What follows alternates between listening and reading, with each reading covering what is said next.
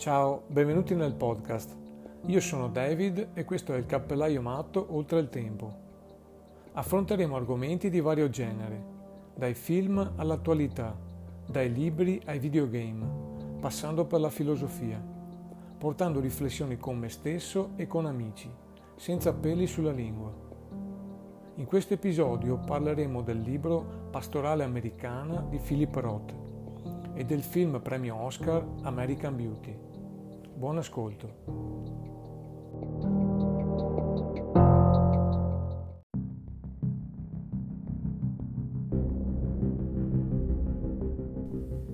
American Beauty, la perfezione, la presunta perfezione della famiglia americana lo stereotipo dello stile capitalista, fatto di lavoro, impegno, abnegazione al 100% per l'obiettivo massimo, la vendita ed il benessere. Questa è la religione del XX secolo, portata nelle quattro mura di casa, fatta di rincorsa al sogno, agli obiettivi, alle conquiste, allo status quo. L'affascinante ed irresistibile stile di vita di American Beauty, in simbiosi con le certezze viste ed espresse dai nonni fondatori in pastorale americana. L'apparente solidità della struttura economica che va a cozzare in entrambi i casi con l'insofferenza dei figli, inspiegabilmente insoddisfatti agli occhi dei genitori.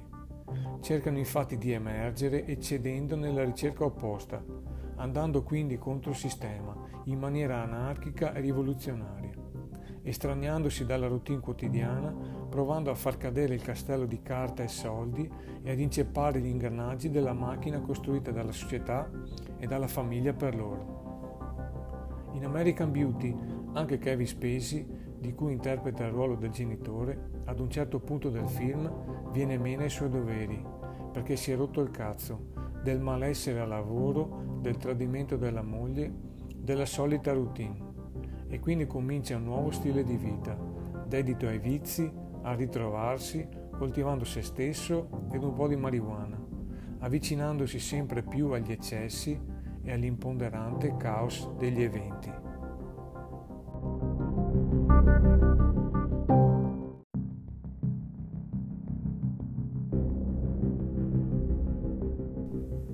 Pastorale americana la presunta perfezione della famiglia Levov a partire dal nonno, fondatore della fabbrica di guanti in pelle insieme al figlio, quello che tutti chiamano lo svedese.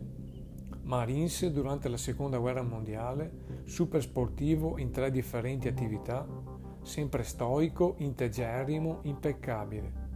Sposatosi con Miss New Jersey, una coppia perfetta, con tre figli maschi perfetti ed una figlia, una figlia un po' meno perfetta, balbuziente, piena di complessi e turbe giovanili, legata al padre fino ai 16 anni, poi la vocazione per la difesa dei più deboli la plasma in una rivoluzionaria attivista contro la guerra del Vietnam. Diventa una terrorista, una bomber, capace di attentati a stazioni postali ed uffici pubblici, con quattro vittime sulla coscienza.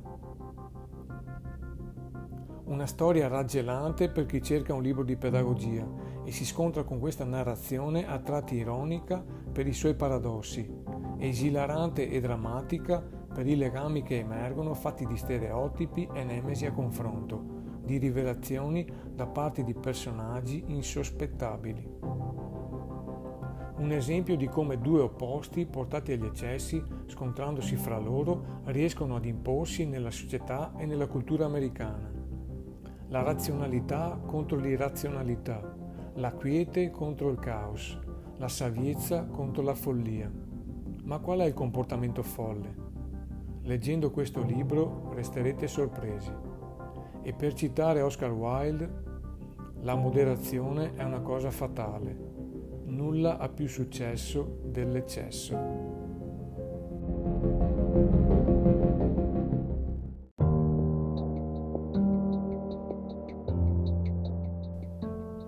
Un saluto a tutti i savi e tutti i folli.